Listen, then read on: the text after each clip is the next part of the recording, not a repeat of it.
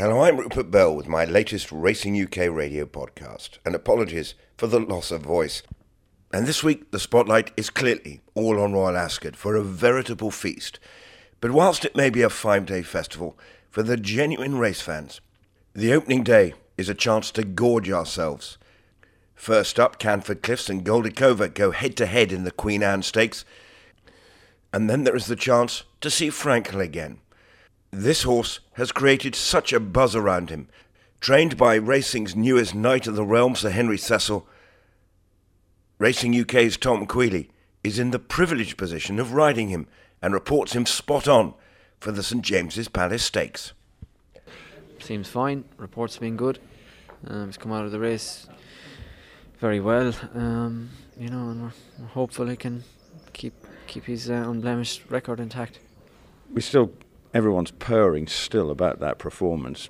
Do you reflect on it in any way? It was it was amazing. It was, it was brilliance, you know, really. So you know, it was, it was a very special day, and you know, people will remember it for a long time. Riding it, what did it feel like from your side? Because I mean, everyone just watching it was watching in disbelief. What were you thinking as the race was unfolding? Uh, pe- people were blown away by it um, and I was I was very impressed. You know, I got I got a feel off a horse that you know you, you you just don't get.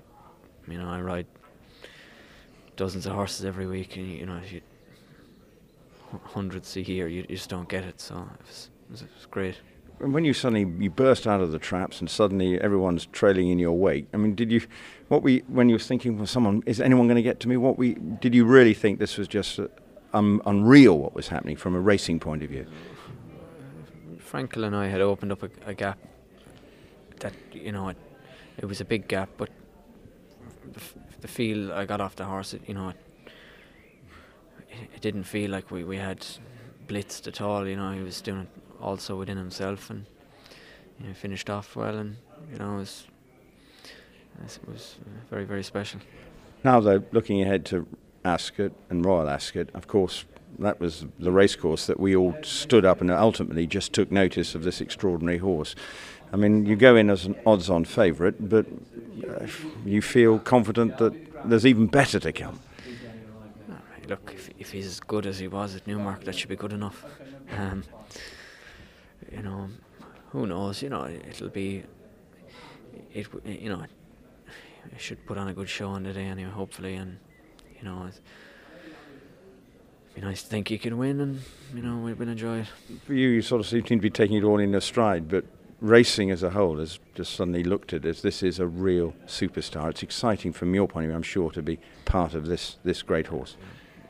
I've I've met old men who've been watching racing years and years, and they've never seen anything like him. And I'm most jockeys never get to ride anything with half his ability, and I'm I'm in a very special position, and you know, you, I've got a job to do. I have to be professional. I have to enjoy it, but you know, you just have to you have to treat him like any other horse as well. You know, you you, you can't get treat him too much different either, or else you you ride him different. So. I'm just enjoying it, and I'm I'm in a very special, privileged position to be on him, you know. So hopefully Frankel can confirm his superstar status but the final Group 1 race is the King's Stand Stakes. Raiders from Australia are now the norm, and this year the market for the race is headed by the Australian horse Star Witness. And trainer Danny O'Brien believes his horse's position at the top of the market is totally justified. I think he is. Uh, yeah, we've certainly targeted his uh, season around the King's Stand and uh, been very pleased with his lead up the last couple of months. Uh, he's got uh, certainly Group One form in Australia at uh, at these sprint trips, and that has generally translated to running well or, or, winning the King's Stand. So we're quietly optimistic. And there's going to be some horses who like going lickety clip. So, um, how do you think you're going to ru- run the race? Look, we, we won't be the lead horse, but we certainly expect to be within two to three lengths of them. Uh, you know, if he steps away from the gate, uh, he, will be right there. Um, it's not a race that you can win from too far off him. So, as long as he gets a clean run and he's, he's two to three lengths off them coming to the furlong, he's a he's a horse that explodes very you know, very strongly late in these races. So, a great week in prospect, and make sure you listen to next week's Racing UK podcast for more exclusive Racing UK radio interviews.